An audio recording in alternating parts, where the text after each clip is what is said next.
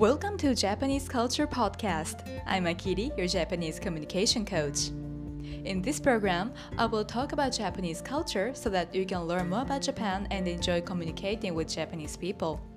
Hope this content would support your learning Japanese journey.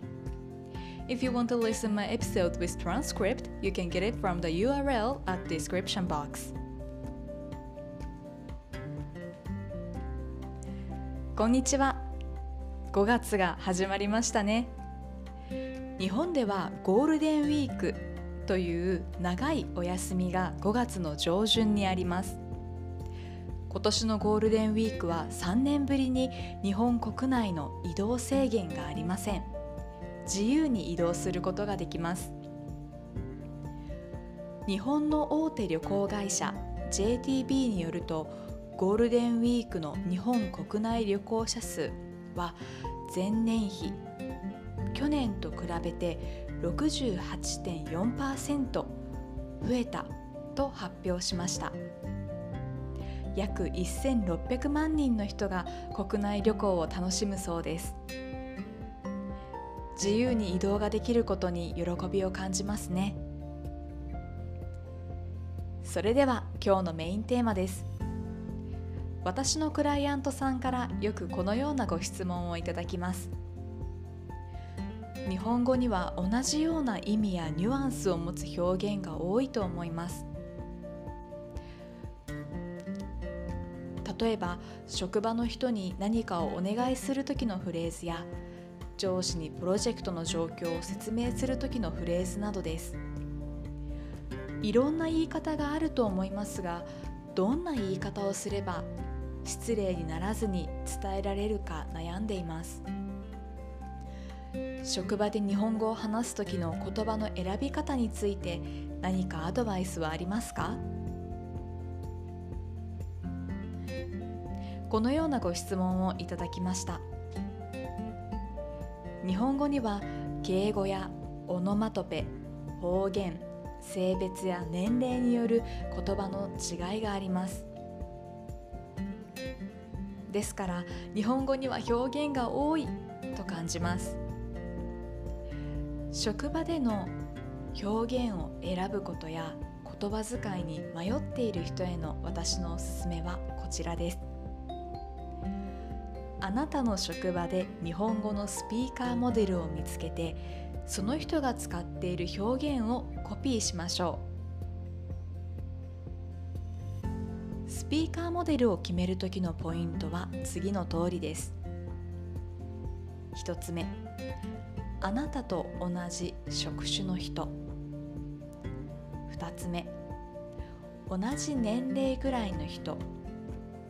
もしくはあなたより少し年上の人。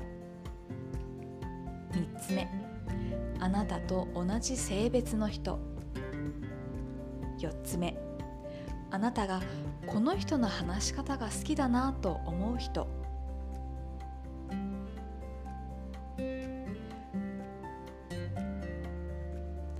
あなたが決めたスピーカーモデルが上司や先輩部下と話す時や会議で何かを話す時プレゼンテーションをする時注意深くよく聞いてください。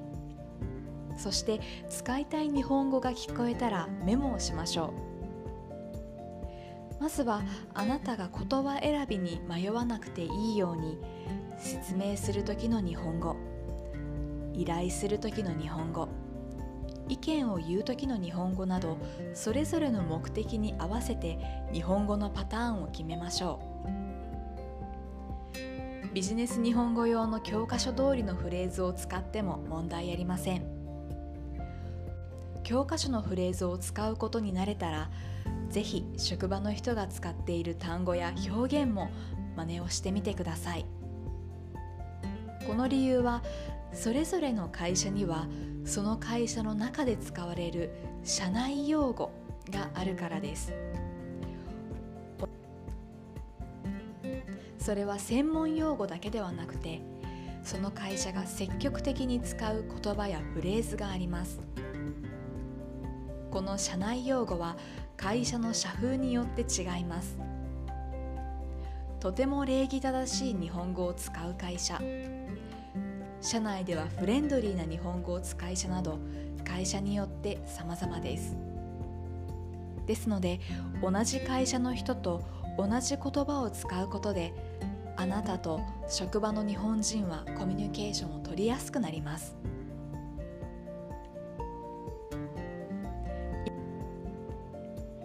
いかがでしたか？今日のエピソードがあなたの参考になれば嬉しいです。もしあなたが職場の人間関係のことで悩んでいたりビジネス日本語のことで質問したいことがありましたらぜひコメントしてください。このポッドキャストであなたの質問にお答えします。